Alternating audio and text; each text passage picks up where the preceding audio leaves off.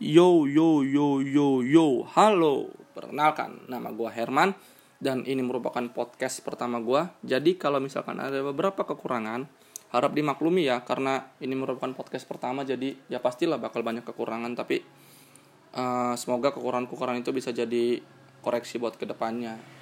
Uh, di podcast pertama gue kali ini gue akan membahas tentang Liga Premier Inggris, uh, di mana Liga Premier Inggris ini sekarang sudah memasuki pekan ke-11 dan dari 10 pertandingan pertama jagoan gua Liverpool. Liverpool, Liverpool masih memimpin puncak klasmen dengan 28 poin. Wah, hasil dari 9 kali menang dan satu kali imbang. Berarti Liverpool belum pernah kalah dari 10 pertandingan pertama. Masih unbeaten cuy. Dan disusul pesaing terdekatnya ini ya siapa lagi ya kalau bukan Manchester City mah sekarang selisih poinnya 6 poin, Manchester City dapat 22 poin, disusul peringkat 3 dan 4 dengan poin yang sama 20 yaitu Leicester dan juga Chelsea. Uh, dari 10 pertandingan pertama yang menarik ini menurut gue sih Leicester di mana Leicester berhasil masuk lagi ke tiga besar setelah beberapa musim kemarin setelah mereka juara uh, Leicester itu hanya bersaing di papan tengah di sekitar peringkat 8 7 jadi ya ini merupakan sebuah sebuah apa ya sebuah terobosan lah dari Leicester seperti hidup baru buat Leicester gitu. Apalagi mereka kemarin berhasil menang 9-0 di kandangnya Southampton. Dan ya unpredictable lah itu 9-0 buat gue keren banget Leicester semoga tim-tim lain juga seperti United Tottenham berhasil nyusul lagi biar persaingan di papan atasnya bisa lebih menarik gitu Uh, sekarang kita masuk ke pertandingan pekan ke-11 ya. Di mana pertandingan pekan ke-11 ini akan dimulai tanggal 2 November 2019 dan dimulai pertandingan antara Bournemouth berhadapan dengan Manchester United. Disusul Arsenal dengan Wolverhampton, Aston Villa berhadapan dengan Liverpool, Brighton and Hove Albion berhadapan dengan Norwich City, Manchester City berhadapan dengan Southampton, Sheffield United berhadapan dengan Burnley, dan ditutup West Ham United berhadapan dengan Newcastle. Dan di hari minggunya, minggu dini hari jam setengah satu bakal ada Watford versus Chelsea. Jam 9 malamnya ada Crystal Palace versus Leicester dan ditutup pertandingan big match antara Everton berhadapan dengan Tottenham Hotspurs. Nah, di sini gue nggak akan bahas semua pertandingan, gue akan bahas khususnya tentang uh, the big six aja kali ya, yang diisi Liverpool, Manchester City, Chelsea, Arsenal, Tottenham, dan United. Dan kayaknya kita enaknya bahas United dulu nih karena United yang bakal main pertama. Di pertandingan Bournemouth versus Manchester United yang akan dilangsungkan di kandangnya Bournemouth Vitality Stadium, uh, kemungkinan besar MU bakal tampil dengan squad intinya, di mana walaupun mungkin squad intinya agak sedikit kelelahan ya karena setelah bertanding Carabao Cup kemarin di hari Kamis uh, mungkin MU juga tetap memainkan squad yang sama karena gue lihat dari pertan tiga pertandingan terakhir di Liga Champion di Liga Inggris dan juga di Carabao Cup uh, squad intinya itu nggak banyak yang dirubah sama Oleh mungkin Oleh sudah mulai apa ya sudah mulai percaya dengan racikan dia yang sekarang gitu. Dengan formasi 352 mungkin dia bakal jadi pakem barunya Oleh di 352 ini. Karena hasilnya sih positif menurut gua.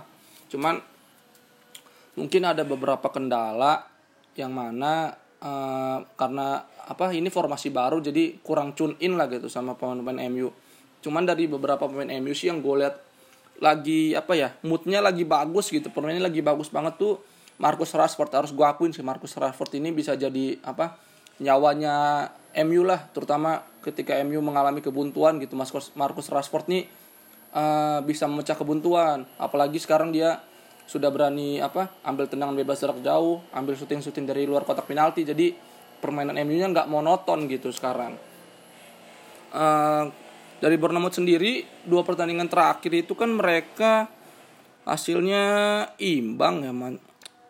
Hasil mereka tuh imbang Bournemouth tuh dua pertandingan terakhir itu. Lawan Watford 0-0 lawan Norwich 0-0 nah ada plus minus ya sih. Dari sisi pertahanan mungkin nilai plus ya karena berhasil clean sheet dua pertandingan. Tapi dari sisi penyerangan ini ada masalah nih. Biasanya uh, kalau kalau Wilson dan juga uh, Wilson dan juga Joshua King itu biasanya apa selalu mencetak gol gitu. Tapi ini kok dua pertandingan terakhir tumben. Termasuk tiga pertandingan terakhir lah lawan Arsenal. Belum belum cetak gol lagi mereka. Dan sebenarnya sih kalau dari dari skuad ya. Uh, ini nggak jelek-jelek banget sih sebenarnya. Kiper ada Arthur Boruk udah punya pengalaman. Di pemain belakang itu ada Nathan Nathan Ake. Dia udah ibaratnya jenderal ini belakangnya Bournemouth lah beberapa musim terakhir. Dan gue sih berharapnya uh, Liverpool bisa beli dia buat duet sama Virgil van Dijk. Ya walaupun cuman sekedar harapan doang sih. Uh, kalau di lini tengahnya ada pemain-pemain muda yang masih bertenaga kayak Jordan Ibe terus ada Harry Wilson dan di depannya ada Joshua King, Dominic Solanke, ada Callum Wilson. Jadi secara squad sih sebenarnya nggak buruk-buruk amat Bournemouth ini dan juga kalau di Manchester United ya udah pastilah ya kiper David De Gea walaupun kemarin De Gea diistirahatin mungkin buat persiapan di Liga Premier Inggris di belakang udah pasti ada Lindelof dan juga Maguire dan juga ada itu Marcus Rojo dan di lini tengahnya itu wingback eh wing iya wingback kanannya itu ada Aaron Wan Bisaka di kirinya ada Paul Pogba di tengahnya biasanya Fred, Daniel James, Scott Scott McTominay, Scott Scott McTominay. Nah, agak susah juga namanya orang Scotland nih. Dan di depannya ya siapa lagi kalau bukan Martial sama Rashford gitu. Kemungkinan sih squad yang diturun MU seperti itu kalau menurut gua. Dan sekarang kita lanjut ke pertandingan berikutnya.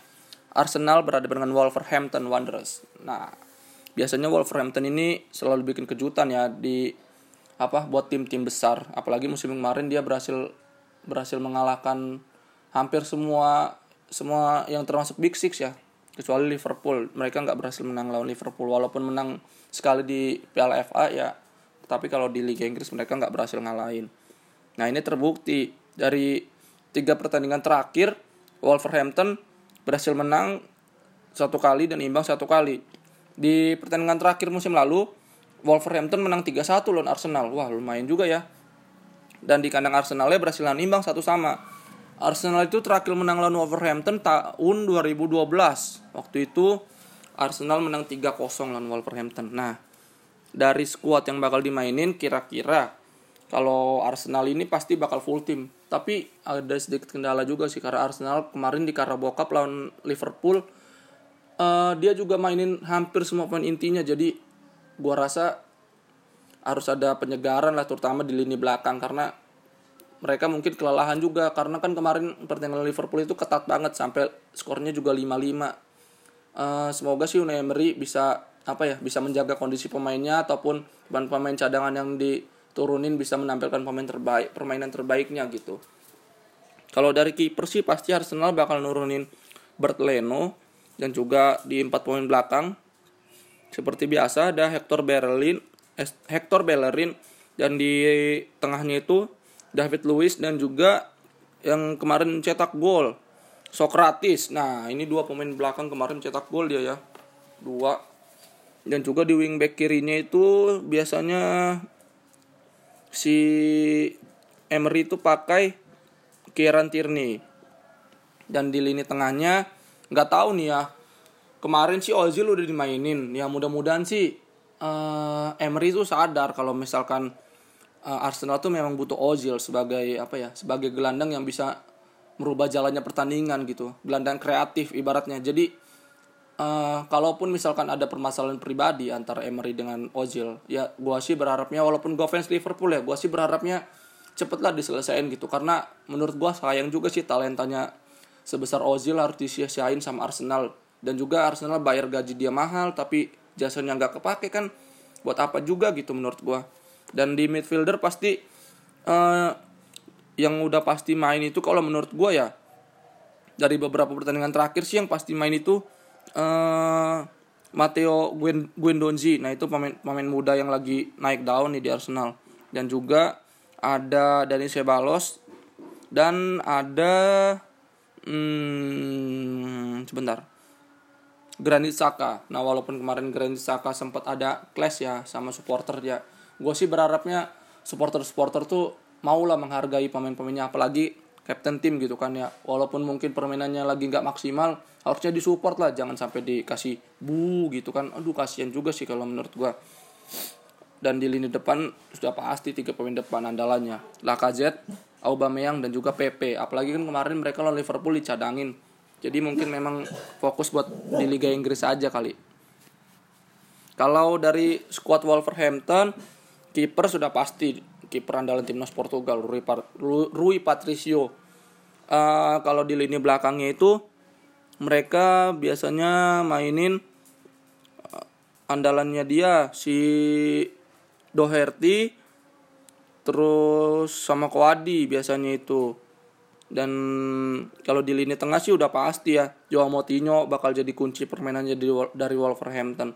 Kalau di lini depan ya sudah pasti juga Raul Jimenez di mana uh, Raul Jimenez ini dalam beberapa pertandingan terakhir menjadi apa ya menjadi pencetak gol ulung lah buat Wolverhampton gitu.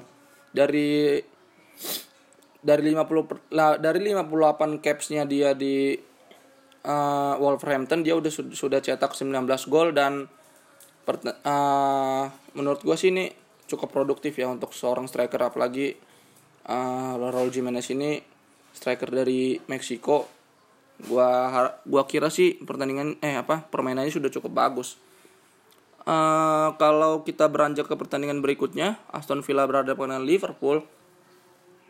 Dari statistik head to head, Aston Villa ini berhasil menang 12 kali, Liverpool 26 kali dan 10 pertandingan berakhir dengan de, berakhir dengan imbang. Tapi uh, pertandingan terakhir antara Aston Villa dengan Liverpool ini sudah terjadi tahun 2016, jadi cukup lama juga sih karena beberapa tahun kemarin kan Aston Villa sempat degradasi ke divisi Championship jadi uh, sudah cukup lama juga nggak merasakan atmosfer Liga Inggris jadi ada mungkin ada ada sedikit canggung lah gitu tuh. Terbukti sih dari lima pertandingan terakhir cuman berhasil menang dua kali dan dua kali kalah satu kali imbang. Beda banget sama Liverpool yang lagi on fire empat kali menang satu kali seri dari lima pertandingan terakhir. Uh, Aston Villa ini sebenarnya dari sisi squad nggak jelek-jelek banget sih. Di kiper dia ada Tom Hinton lalu di lini belakangnya ada Neil Taylor. Di lini tengahnya ada ini apa namanya andalannya dari Belanda Anwar El Ghazi. Ada juga si Jota lalu di lini depannya itu ada juga uh, Wesley dari Brazil. Nah sebenarnya sih dari dari sisi dari sisi squad nggak jelek-jelek banget ya. Dan juga dari lima pertandingan terakhir nih mereka berhasil ngegolin 11 gol dari lima pertandingan terakhir cukup produktif juga ya untuk tim sekelas Aston Villa yang baru yang baru apa baru aja dia bangun dari tidurnya dia kembali lagi ke habitat aslinya di Premier League gitu uh, walaupun kebobolannya cukup banyak juga sih kebobolannya dia itu 10 gol dan sekarang berada di posisi ke-15 dengan tiga kali menang, dua kali imbang dan lima kali kalah. Kalau Liverpool ya kita udah tahu lah ya. Di posisi pertama 9 kali menang, satu kali seri dan belum terkalahkan sampai sekarang. Uh, tetapi ada satu masalah nih di Liverpool kalau yang gue lihat.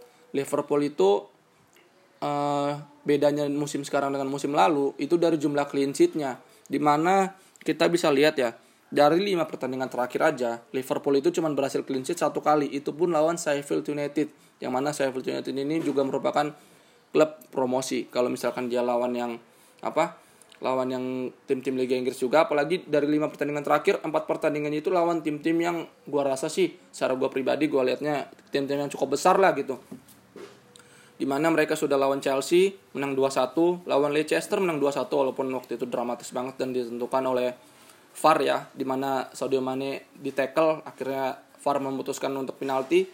Lalu lawan Manchester United imbang satu sama dan lawan Tottenham Hotspur menang 2-1. Nah, di sini di sini gue lihat sih yang pertama mungkin kembalinya Alisson sudah cukup apa ya namanya sudah cukup uh, menyejukkan lah gitu buat hati fans-fans Liverpool. Wah, akhirnya Alisson baik lagi. Tapi yang gue lihat secara objektif, Alisson ini apa ya belum mendapatkan ritme pertandingan terbaiknya gitu. Jadi mungkin butuh waktu sekitar dua atau tiga pertandingan lagi lah biar dia bisa tune in dengan lapangan tune in dengan apa ritme permainan tune in lagi dengan teman-teman setimnya karena kan sudah sudah cukup lama juga kan dia menepi dari lapangan setelah dia apa di pekan pertama dia cedera untung aja Adrian sebagai penggantinya itu mampu menjalankan tugasnya dengan cukup baik gitu. Dan bukan cukup sih menurut gue bahkan baik banget untuk sekelas Adrian yang bahkan awalnya mungkin orang-orang pesimis pesimis gitu lihat wah Liverpool tanpa Alisson bisa apa ya? gitu. Ternyata Adrian bisa menutupi lubang yang cukup besar itu. Dan gua rasa uh, semoga sih ya Alisson bisa kembali ke top performance-nya sehingga bisa menjaga gawang Liverpool tetap apa ya tetap tetap perawan lah istilahnya tetap tetap terjaga gitu kesuciannya biar biar apa Liverpool itu lebih banyak clean dan kembali ke permainan terbaiknya seperti di musim lalu gitu. Dan kita lanjut lagi ke pertandingan Big, Big Six selanjutnya. Ada Manchester City berhadapan dengan Southampton. Wah, Southampton ya. Kemarin habis dibantai. Sekarang lawannya Manchester City. Wah, ada di Dow. Ya, kita lihat dulu ya dari statistik nih. Ah, dari statistik 30 kali main City menang 17 kali, Southampton menang 6 kali, draw 7 kali. Nah, dari statistik aja udah kita lihat ya. Manchester City jauh lebih superior dengan 17 kali menang. Dan dari tiga pertandingan terakhir pun Manchester City berhasil menang semua. Di kandang Southampton menang 1-3, di kandang City menang 6-1 dan di kandang Southampton lagi menang 1-0. Dari lima pertandingan terakhir, waduh, Southampton kok parah kali Southampton kalah 4 kali, draw satu kali. Waduh. Dan sekarang berada di posisi 18. Cuma menang 2 kali, draw 2 kali dan kalah 6 kali. Wah, semoga cepat sembuh ya Southampton. Karena kan Southampton ini juga dikenal sebagai pemain yang apa ya? berhasil berhasil mengeluarkan pemain-pemain akademinya gitu. Yang mana pemain-pemain akademinya ini sudah banyak yang sudah banyak yang jadi pemain top di klub-klub klub-klub top Eropa ya kayak Gareth Bale, Adam Lallana contohnya. Uh, kalau dari Manchester City sekarang kan dia di posisi 2 dengan 7 kali menang, satu kali kalah dan dua satu kali seri, satu kali seri dan dua kali kalah. Dan dari lima pertandingan terakhir, City berhasil menang empat kali dan kalah satu kali dan kalahnya itu lawan Wolverhampton Wanderers kalah 2-0 waktu itu di kandang sendirian. Uh, kalau dari tiga per, dari dua pertandingan terakhir lah lawan Aston Villa menang 3-0, lawan Crystal Palace menang 2-0. Jadi dari sisi pertahanan sebenarnya Manchester City uh, apa ya namanya? Bisa bisa menjaga clean sheet-nya dengan baik dan juga dari sisi penyerangan tetap mampu mencetak gol dengan apa ya? Kalau menurut gue sih 5 pertan 5 gol dari dua pertandingan sudah cukup baik ya untuk sekelas Manchester City di mana keunggulan Manchester City ini yang gue lihat dari tim-tim IPL lain itu kedalaman skuadnya ya bisa kita lihat skuadnya. Di kiper aja dia ada Claudio Bravo dan juga Ederson. Wah, ini kan dua kiper top dunia juga ya. Dan juga di lini belakangnya ada Walker, Johnston, ada juga Laporte, ada juga Mendy, ada juga Nicolas Otamendi. Waduh, banyak banget. Dan juga di midfieldernya, apalagi di midfielder, Ilkay Gundogan, Rodrigo, De Bruyne, Bernardo Silva, David Silva, Fernandinho, ada juga youngsternya Phil Foden dan di lini depannya lagi lebih mengerikan sih kalau menurut gua Raheem Sterling Gabriel Jesus Aguero Sane Mahrez. Wah nggak ngerti lagi sih menurut gua ini. Manchester City ini jalan pikirannya apa ya beli semua pemain ini? Ibaratnya uh, lu udah punya Ferrari tapi lu beli Ferrari lagi gitu. Ya buat apa? Ya buat cadangan doang. Maksud gua uh, kalaupun Manchester City dilatih sama gua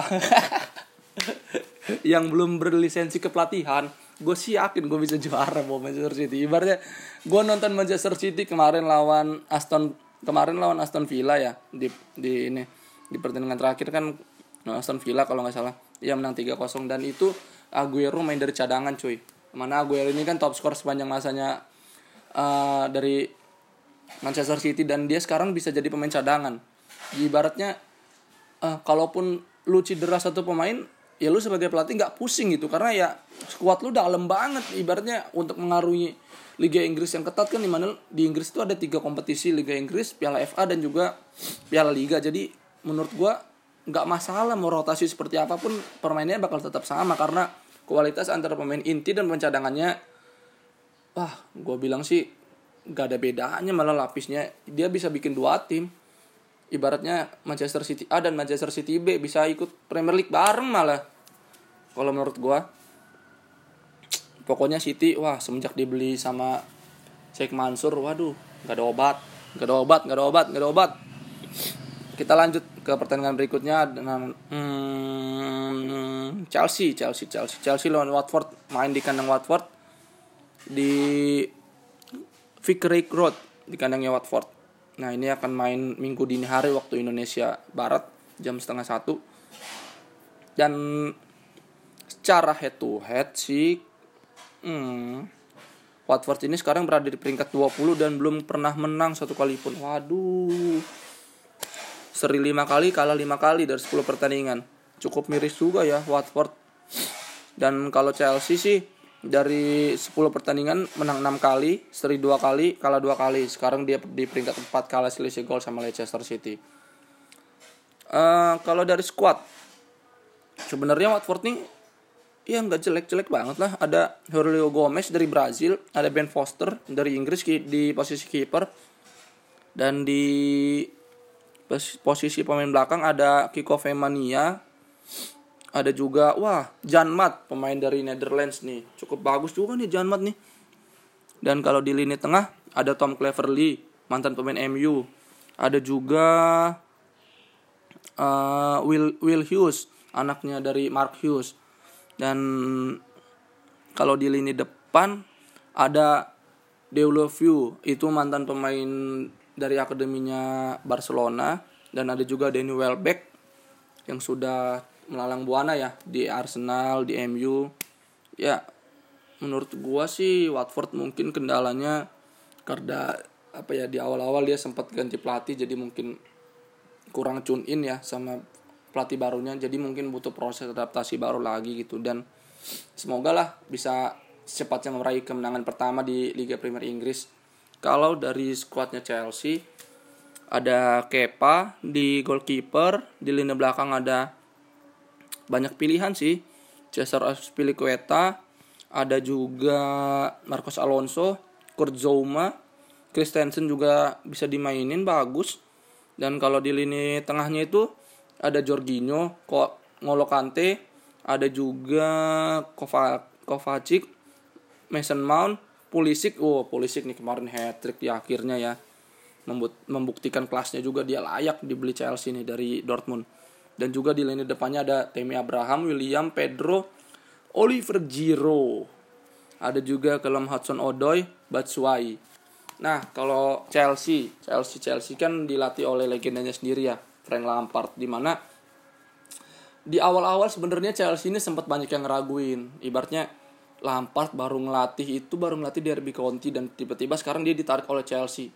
Dan langsung kehilangan dua pemain intinya kan di mana di mana dua pemain intinya ini pemain senior juga. Eden Hazard dan juga David Luiz. Hazard yang pindah ke Real Madrid dan juga Luiz yang pindah ke seterunya ke Arsenal.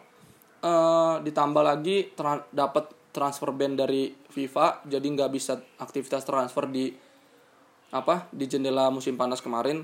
Dan memaksa Lampard ini harus memaksimalkan pemain yang ada ditambah pemain-pemain dari akademi. Nah, untungnya pemain-pemain akademinya ini udah apa ya ibaratnya sudah disekolahin lah gitu di tim-tim lain. Jadi Lampard pun mantau di mana Abraham kan sempat main di Championship juga dan uh, Mason Mount juga main bareng Lampard di apa di Derby County. Jadi ibaratnya udah apa ya udah menyatu lah gitu feelnya walaupun anak-anak muda tetapi bi bisa membuktikan kelasnya gitu. Dan juga Lampard sebagai legenda bisa membuktikan kalau apa namanya uh, bisa membuktikan kalau dia itu layak sebagai pelatih. Jadi pemain-pemainnya juga respect sama dia gitu. Walaupun mungkin secara usia banyak yang nggak berbeda jauh tapi secara apa ya secara legenda secara kultur Chelsea darah-darah darah birunya Chelsea mungkin Lampard sudah apa ya sudah dapat menularkan itu ke anak-anak asuhnya gitu. Jadi uh, walaupun ya di pertandingan pertama dia kalah lawan MU 1-4 tapi perlahan-lahan pelan-pelan pelan-pelan Chelsea ini berhasil naik lagi berhasil bangkit dari keterpurukannya dan juga sekarang bisa berada di posisi 4 gitu. Dan kalau dari statistik ya dari tiga perta eh dari lima pertandingan terakhir bahkan live apa cuman Liverpool yang berhasil mengalahkan Chelsea dan empat pertandingan terakhirnya itu berhasil menang. Lawan Burnley 4-2 lawan Newcastle 1-0 lawan Soton 4-1 lawan Brighton menang 2-0 nah ini membuktikan kalau apa konsistensinya Chelsea di apa di Liga Premier Inggris ini wajib diperhitungkan juga buat tim-tim lain. Walaupun kemarin kalah di Carabao Cup lawan MU dan itu kan banyak juga pemain-pemain cadangannya kayak Caballero yang yang bahkan di Liga Premier Inggris jarang ditampilin gitu. Jadi dikasih jam terbang. Beda sama MU yang apa ibaratnya tuh target dia meng mengeluarkan hampir semua pemain intinya gitu. Sedangkan kalau Chelsea banyak mengisyaratkan pemainnya mungkin dia fokus ke Liga Premier karena ya karena mungkin uh, transfer band dari FIFA itu. Jadi Lampard nggak punya pilihan banyak dan mau nggak mau ya memaksimalkan yang ada. Dan menurut gue sih hasilnya so far so good ya. Bagus sih menurut gue posisi 4 tanpa beli pemain dan kehilangan dua pemain yang ibaratnya jadi leadernya Chelsea lah selama ini Eden Hazard dan David Luiz gitu ya. Semoga lah Chelsea bisa terus bersaing di papan atas. Uh, jadi persaingan perebutan gelar juaranya nggak cuma direbutin sama Liverpool sama City. Jadi ada pesaing-pesaing lain yang ikut turut turut meramaikan gitu. Walaupun ya kayaknya sih Liverpool masih tetap juara tahun ini. Dan lanjut ya ke Big Six yang terakhir yang belum kita bahas itu ada Tottenham Hotspur. Di mana Tottenham melawan Everton ini merupakan salah satu big match yang ditunggu-tunggu di pekan ke-11 dan akan dilangsungkan di Goodison Park markasnya Everton di hari Minggu jam setengah 12 waktu Indonesia Barat kick off ya dari statistik head to head dulu ya kita lihat nih. Uh, dari 54 pertandingan ternyata oh ternyata Tottenham jauh sekali lebih superior. Menang 26 kali sedangkan Everton cuma 8 kali. Dan 20 pertandingan terakhirnya di sisa apa diakhiri dengan hasil seri. Uh, dari tiga pertandingan terakhir Tottenham juga unggul sih dengan dua kali menang dan satu kali imbang Di mana di pertandingan terakhir itu Tottenham menahan imbang dua sama di kandangnya Tottenham. Dan hal yang mengejutkan di kandangnya Everton justru Tottenham menang 6-2. Dan juga di kandangnya Tottenham di tahun 2018 Tottenham berhasil menang 4-0 atas Everton. Dan dari 5 pertandingan terakhir hmm ini yang menarik nih Tottenham itu kalah 4 kali eh Tottenham salah Everton itu kalah 4 kali dan menang satu kali. Menangnya itu lawan West Ham United menang 2-0 dan empat kali kalah lawan Brighton Burnley City dan juga Sheffield United. Dan sekarang Everton waduh tim sekuatannya Liverpool harus terpuruk di peringkat 16 cuman menang tiga kali satu kali imbang dan enam kali kalah dari 10 pertandingan. Sedangkan Tottenham setelah kemarin berhasil menjadi finalis Liga Champion nampaknya musim ini agak sedikit kedodoran ya karena uh, pertama kalau menurut gue Tottenham ini nggak beli pemain jadi walaupun mungkin banyak yang berpikiran wah pemainnya udah gitu itu aja udah kompak udah tune in udah mengerti satu sama lain harus harus gimana gitu passing harus gimana finishing harus seperti apa bola yang dia mau itu harus yang seperti apa sudah lebih kenal secara personal dan di luar dan di dalam lapangan. Tapi menurut gue memang transfer itu merupakan salah satu hal yang bakal menentukan apakah tim itu bisa berprestasi di musim berikutnya atau tidak. Karena uh, kalau pemainnya hanya itu itu saja dari beberapa musim ke belakang tim-tim lain pun sudah mulai belajar gitu. Misalkan pergerakan Harry Kane pasti seperti ini pergerakan Erikson seperti ini pergerakan Son Heung-min seperti ini. Jadi tim-tim lain juga kan ada review dia sebelum pertandingan melawan Tottenham. Jadi ya nggak bakal banyak yang berubah juga. Jadi ibaratnya Tottenham ini butuh penyegaran lah gitu tuh butuh beli pemain baru yang bisa uh, mengubah mengubah apa ya mengubah ritme permainan Tottenham gitu. Baik dia nanti sebagai pemain inti ataupun pemain cadangan gitu. Dan bisa kita lihat sih sekarang Tottenham berada jauh di peringkat 11 yang mana biasanya Tottenham kan jadi pesaing ketat peringkat 3 biasanya peringkat 4 dan sekarang dia di posisi ke-11 dengan tiga kali menang, tiga kali imbang dan empat kali kalah. Wah, cukup banyak juga ya kekalahannya dan cukup banyak juga kehilangan poinnya itu uh, ketika away, di mana dari tiga kali away, wah Tottenham berhasil menang. Pertama itu lawan Liverpool kalah 1-2, lawan Brighton kalah 3-0, lawan Leicester kalah 1-2. Dia itu berhasil menang dari lima pertandingan terakhir cuma menang 2-1 lawan Soton di kandangnya Tottenham dan juga imbang satu-satu di kandang sendiri lawan Watford. Nah, kalau menurut gue pribadi kenapa Tottenham dari beberapa pertandingan terakhir itu uh, gagal meraih poin yang positif ya.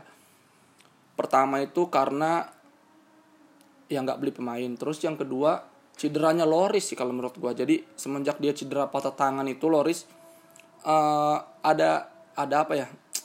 Ada hal yang meragukan gitu di lini belakang Tottenham di mana kan kipernya juga masih muda dan jarang dimainin juga. Jadi uh, buat gue sih warning keras ini buat Spurs. Semoga sih uh, Hugo Lorisnya cepat sembuh. Semoga biar bisa apa ya bantu Tottenham naik lagi lah ke posisi aslinya gitu. Jangan sampai dia terpuruk di peringkat 11 nanti makin lama makin turun kan. Kan waktu kemarin lawan Liverpool itu dimainin Paulo Gazaniga. Nah, ini kiper dari Argentina yang mana umurnya 27 tahun sih, tapi uh, secara secara apa? appearance dia udah main 31 kali dan menurut gue sih jarang banget ya dimainin sebenarnya masih ada pemain senior lain kayak Mi Michael Form dari apa dari Belanda yang bisa dicoba nanti sama uh, pelatihnya Tottenham Hotspur uh, kalau di lini belakang ya nggak ada masalah di lini belakang ada Denny Ross ada Alderweireld ada Vertonghen ada juga itu um, Ben Davis bisa dimainin. Aurier yang dari Pantai Gading juga lagi naik. Ya kalau di lini tengah uh, Musa Sissoko sih menurut gue jadi kunci permainannya Tottenham di bawah Pochettino ini karena uh, Musa Sissoko ini pemain yang nggak kenal lelah gitu tipikal yang gelandang apa pengangkut air lah istilah jadi uh, filter serangan dari lawan itu bisa dihentiin sama Musa Sissoko nanti bisa dibantu sama temennya ada Dele Ali Erikson yang mana gelandang-gelandang kreatif yang dibutuhin sama Tottenham ya buat menyuplai bola ke Harry Kane di depan. Dan juga nanti dibantu di lini depannya ada Son Heung Min, ada Harry Kane dan juga uh, ada Lukas Moura. Lukas Moura nih angin-anginan juga kadang lagi bagus bagus, lagi turun-turun gitu. Cuman dari sisi kecepatan sih Lukas Moura dan Erikson eh dan Erikson Lukas Moura dan juga Son Heung Min pantas buat dimaksimalin oleh Pochettino, Pochettino gitu untuk menyisir lini lini apa lini sayapnya Everton gitu. Jadi biar serangannya banyak variasi dari Erikson bisa umpan ke Son Heung-min dari Erikson bisa umpan ke Moura atau bisa bikin variasi dengan Harry Kane ya. Ya who knows siapa tahu Tottenham bisa naik lagi ke atas dan bisa meramaikan gelar juara seperti musim-musim yang sebelumnya gitu. Uh, oke okay, sekian dulu podcast dari gua. Uh, kurang lebihnya ya harap dimaklumi lah karena ini merupakan podcast pertama. Dan semoga yang mendengerin juga dapat apa ya dapat dapat pencerahan lah gitu tentang Liga Inggris.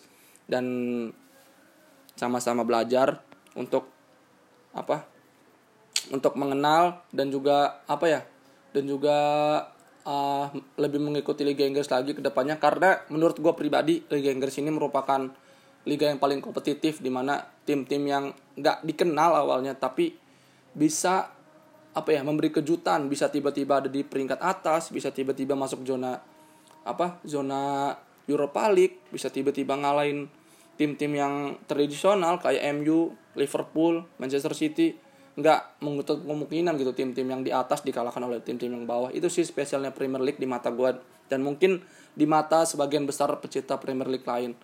Hmm, oke okay deh. Nanti gue bakal bikin podcast lagi kalau udah apa udah selesai pekan ke-11 dan bakal review gimana hasil pertandingan di pekan yang ke-11 ini. Oke. Selamat mendengarkan teman-teman. Semoga harinya menyenangkan. Oke. Sekian dulu dari gua. Bye.